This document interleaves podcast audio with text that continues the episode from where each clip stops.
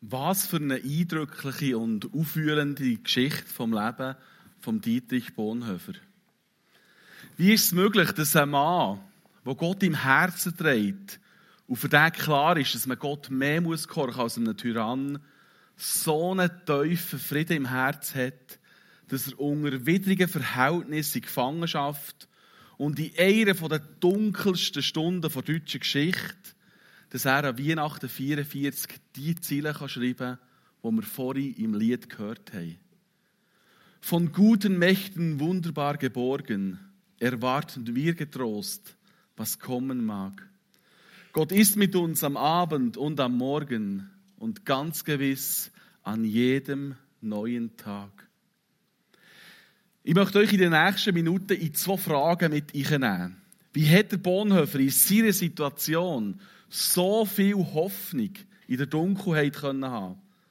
Und wie können wir eine solche Hoffnung in uns tragen, wenn es auch in unserem Leben mal dunkle Zeiten gibt? Die Zeit während dem Zweiten Weltkrieg war dunkel. Wir haben es in den Filmsequenzen gesehen. Sehr dunkel sogar. Wer während dem Naziregime einst ins Visier von Regierung ist geraten, der hat im wörtlichen Sinn die Hölle auf Erden erlebt. Ich habe als Vorbereitung auf die Predigt ein paar Dokumentarfilme von Überlebenden aus Konzentrationslagern angeschaut und bin tiefst erschüttert gewesen, zu was Menschen fähig werden, wenn sie blindlings einem Feuer folgen, das sich als Retter und Messias aufspielt. Juden, Intellektuelle, Kommunisten, Zigeuner, Behinderte, Geistliche, Homosexuelle und Systemkritiker sind in KZs verschleppt worden und sind dort wie Tiere behandelt worden. Wer nicht schon nach der Ankunft ist vergaset worden oder erschossen, hat unter grösstem Hunger körperliche Schwerstarbeit müssen erledigen. Und nur wer Glück hatte, ist vielleicht für einen Dienst in einer Fabrik ausgewählt worden und hat dort die Chance gehabt, vielleicht zu überleben. Vielleicht habt ihr auch schon Bilder gesehen von diesen bis auf die Rüppe ausgemagerten Häftlingen in KZ, die am Schluss sogar Erde haben gegessen, sie wenigstens etwas im Bauch hatten. Und wenn manchmal so ein entkräfteter Häftling draussen während der Arbeit ist zusammengebrochen, hat vielfach der Wärter seinen Hut genommen und ein paar Meter weit gegen einen Zaun geschossen und ihm befohlen, den Hut zu holen. Und wenn er gegangen ist, den Hut zu holen, ist er hinterlistig vom Wärter erschossen worden. Weil der hat dann so drei Tage Sonderurlaub bekommen, weil er angeblich einen Häftling auf der Flucht erschießen konnte. Ich möchte euch gar nicht mehr, mehr Einzelheiten von dieser Zeit auftischen. Aber es ist klar, dass es eine äußerst dunkle und schlimme Zeit war. Und darum kann ich gut verstehen, dass sich Bonhoeffer einem Widerstand angeschlossen hat und dass man dort das Ziel hatte, den Hitler umzubringen. Man hat es vor Gott als das kleinere Übel verantworten, wenn man einen Tyrann umbringt, als es der noch für den Tod von mehr Millionen Menschen verantwortlich wird. Das Attentat von dieser Widerstandsgruppe um Bonhoeffer auf Hitler ist aber misslungen.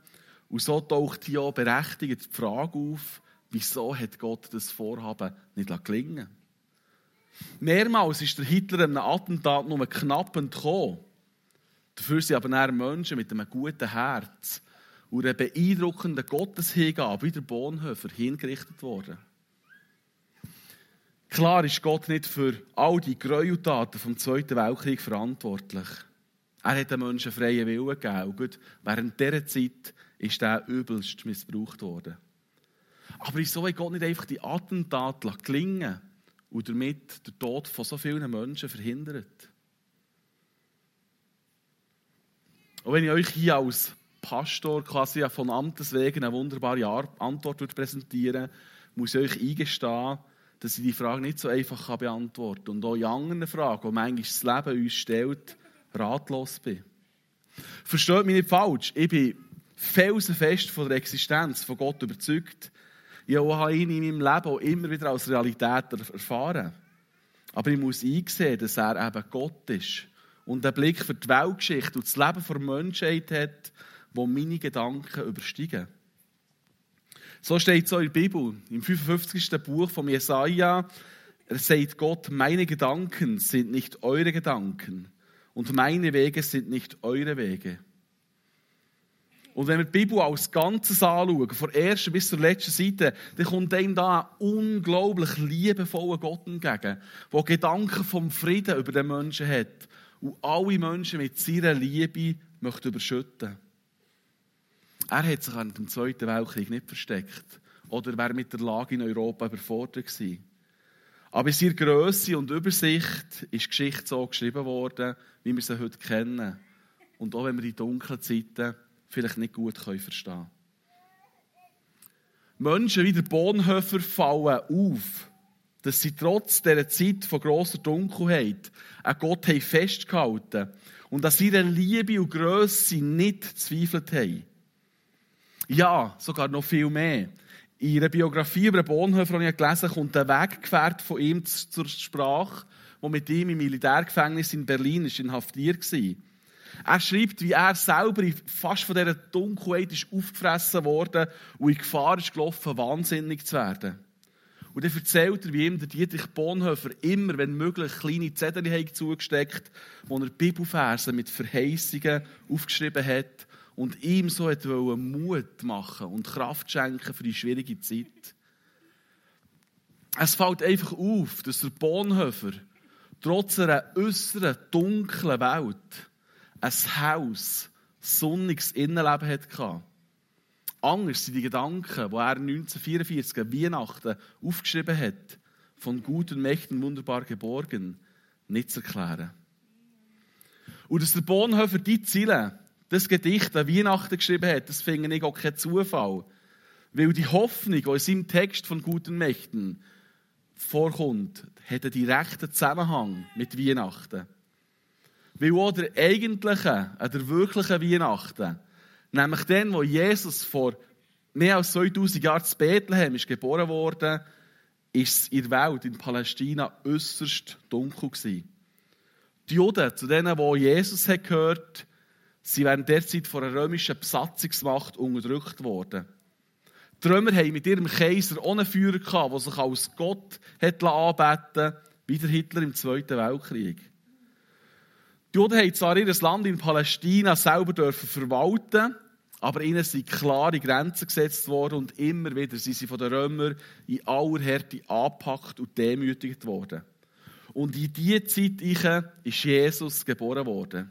Der Messias, der Retter, der, wo die Juden schon vor tausenden von Jahren in ihren Schriften ist verheißen worden. Aber Jesus war nicht der Erlöser, wie sich die Juden erhofft haben. Er ist nicht ein militärischer oder politischer Anführer geworden, der die aus dem Land hat gejagt und der jüdische Staat wieder zum Blühen hat gebracht. Im Gegenteil. Jesus hat gelehrt, dass man durch Liebe und Demut die Welt verändern kann und nicht durch Macht und Härte. Jesus hat nur drei Jahre in der Öffentlichkeit gewirkt, bevor er in einem unfairen Verfahren zum Tod ist verurteilt wurde. Und durch seinen Tod am Kreuz als unschuldiger Mensch hat Jesus die ganze Schuld der Welt auf sich genommen und hat die Schöpfung mit seinem Vater im Himmel wieder versöhnt.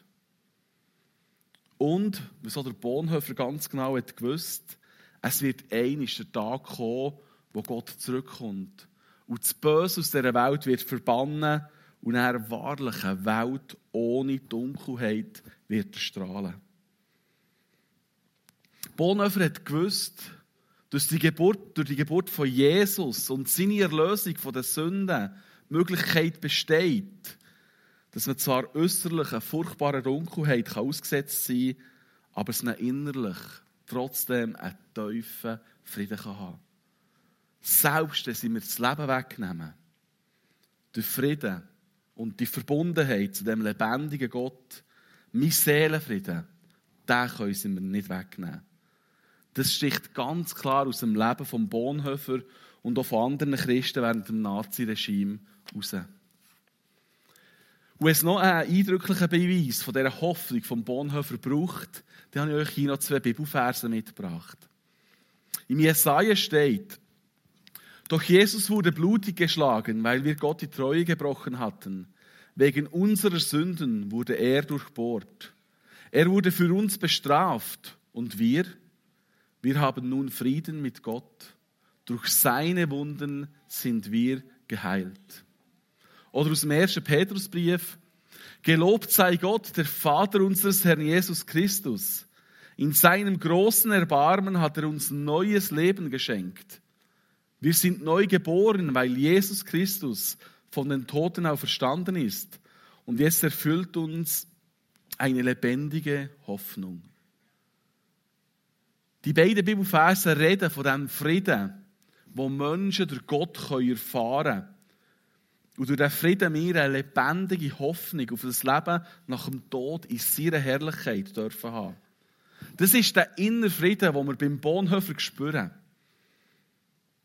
Und wenn ich vorher gesagt habe, wenn es noch einen eindrücklichen Beweis für Hoffnung von Bonhoeffer braucht, dann werde ich das erklären.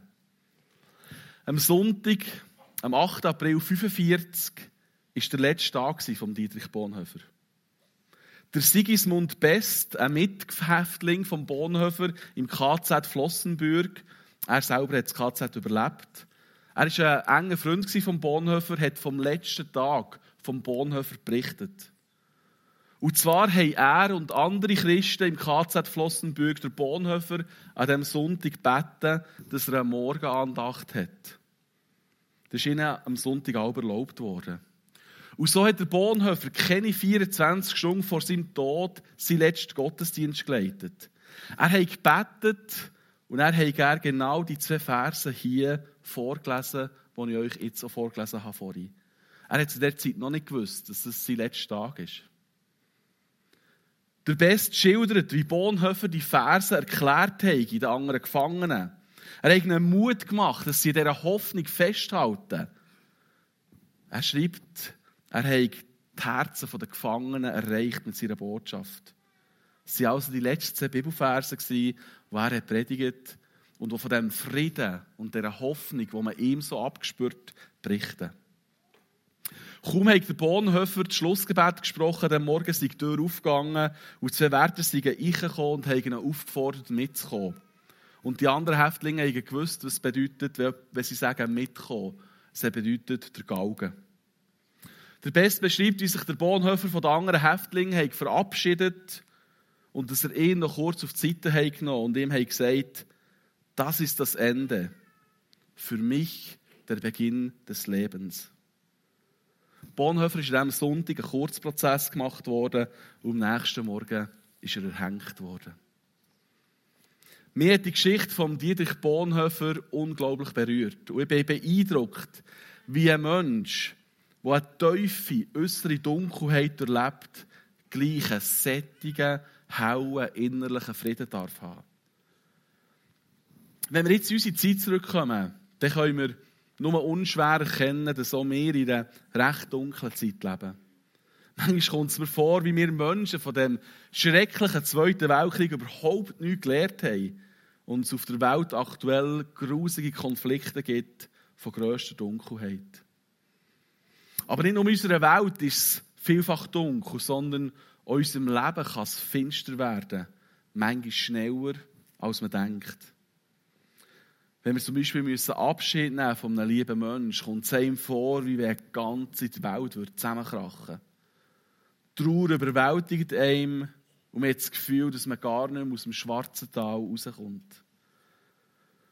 Oder wenn man vor einem schwierigen Entscheid steht und nicht weiß, ob man so oder so soll entscheiden soll, dann ist es manchmal wie man im Dunkeln tappt. Man irrt umher und weiß nicht genau, wo man ist und was man soll. Die Dunkelheit ist sehr unangenehm. Und am liebsten würde mir ausweichen. Aber manchmal kommt sie unausweichlich auf uns zu. Durch eine Krankheit oder eben durch den Tod von einem lieben Menschen. Durch einen Verlust einer Arbeitsstelle oder einem Streit mit jemandem, der uns wichtig ist, was ja in der Weihnachtszeit häufig in Familien vorkommt. Oder man kämpft mit sich und negativen Charaktereigenschaften, wo man einfach nicht los wird. Oder wir erleben ein Fest vor Liebe, in Weihnachten, eine grosse Dunkelheit, weil man vielleicht keinen Partner hat oder das mit dem Kind bekommen nicht klappen Plötzlich sind wir in einem feisteren Loch und sehen keinen Ausweg mehr. Mitten zum Tag ist es Nacht. Und vor lauter Finsternis sieht man die Wirklichkeit, das Leben vielleicht gar nicht mehr so richtig. Man nimmt vielleicht sogar Mitmenschen nicht mehr wahr. Habt ihr das auch schon mal erlebt? Was kann man da machen? Es gibt verschiedene Hilfsmittel. Man kann zum Beispiel den Fernseher einschalten und einfach abschalten. Andere versuchen mit Alkohol oder Tabletten gegen die Finsternis anzukämpfen. Oder sie verdrängen sie, indem sie wegschauen oder einer Auseinandersetzung ausweichen. Aber hilft es weiter? Nein. Ich glaube, es bringt nichts, die Dunkelheit zu verdrängen, weil irgendwann kommt die Dunkelheit wieder zurück. Aber gibt es denn einen Lichtblick? Ja, ich glaube, der Lichtblick, der innere Frieden, die Hoffnung in Dunkelheit, wie wir es beim Bonhoeffer gesehen haben, die gibt es. Jesus Christus, der, wo wir an Weihnachten feiern, der sagt von sich in Johannes 8, ich bin das Licht für die Welt. Wer mir nachfolgt, wird nicht in der Dunkelheit umherirren, sondern er hat das Licht, das ihn zum Leben führt. Das ist Botschaft von Weihnachten. Jesus ist als Licht in die Welt gekommen und streckt uns alle seine Hand her. Er will nicht, dass wir in der Dunkelheit umherirren, sondern er will, dass wir leben und ins Licht kommen. Licht ist stärker als Dunkelheit. Und so ist es, wenn wir uns mit Jesus verbinden, mit dem Licht der Welt. Und es um uns herum feister ist, kann er sein Licht leuchten Jesus ist aber nicht nur das Licht, das uns helfen will, das Schöne in der Welt zu erkennen. Er will uns eben im übertragenen Sinn das Licht sein, das unser Herz erleuchtet. Das Licht, das uns in auswegslosen Situationen neue Hoffnung gibt. Und wenn wir sein Licht in unserem Herz haben, brauchen wir eben nicht bedrückt in die Welt zu schauen. Das heisst nicht, dass uns in unserem Leben nicht mehr Trauriges wird passieren. Aber gerade in traurigen Zeiten schenkt er uns, dass wir ein Licht am Ende vom Tunnel sehen. Er kann uns wieder aufrichten und uns neue Lebensfreude geben. Von dem redet auch der Psalm 27. Der Herr ist mein Licht und mein Heil. Vor wem sollte ich mich fürchten? Der Herr ist meines Lebens Kraft. Vor wem sollte ich erschrecken? Das finde ich genial. Wenn er unser Licht ist, wenn wir uns in sein Licht stellen, brauchen wir vor nichts mehr Angst zu haben. Weil sein Licht, Licht stärker ist als alle Finsternis von dieser Welt. Dunkelheit vom Leben verliert sie Schrecken. Wir sind nicht allein. Eure Angst, in Sorge oder in Not ist er bei uns. Bei Unsicherheiten und Zweifeln lässt er uns nicht los. Wir müssen uns nicht mit irgendwelchen Notlichtern oder Irrlichtern von dieser Welt zufrieden geben, weil er selber das wahre Licht uns den Weg zeigt. Er wird uns helfen, das Gespräch führen, das wir vielleicht immer vor uns hergeschoben haben. Er wird uns Kraft zur Versöhnung geben. Er wird uns bei Stellensuche ins erbauendes Licht sein. Er wird uns helfen, uns Arbeit und Charaktereigenschaften langsam zu verändern. Und es gleich eine Situation in unserem Leben wird geben, wo es Gott wie beim Bonhoeffer zulässt, dass nichts ändert. Dass zum Beispiel Krankheit nicht geheilt wird oder keine Versöhnung mit einem anderen Menschen kann zustande kommen.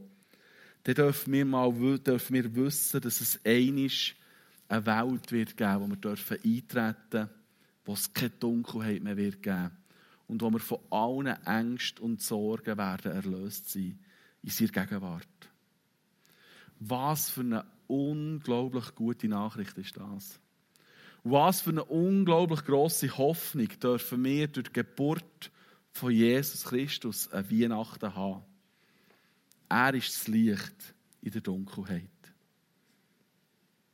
Die Band wird jetzt auf die Bühne kommen und wir werden in eine Zeit gehen, wo wir dem Jesus, der Weihnachten auf die Welt ist gekommen, ein paar Lieder singen wollen. Seid herzlich eingeladen, mitzusingen.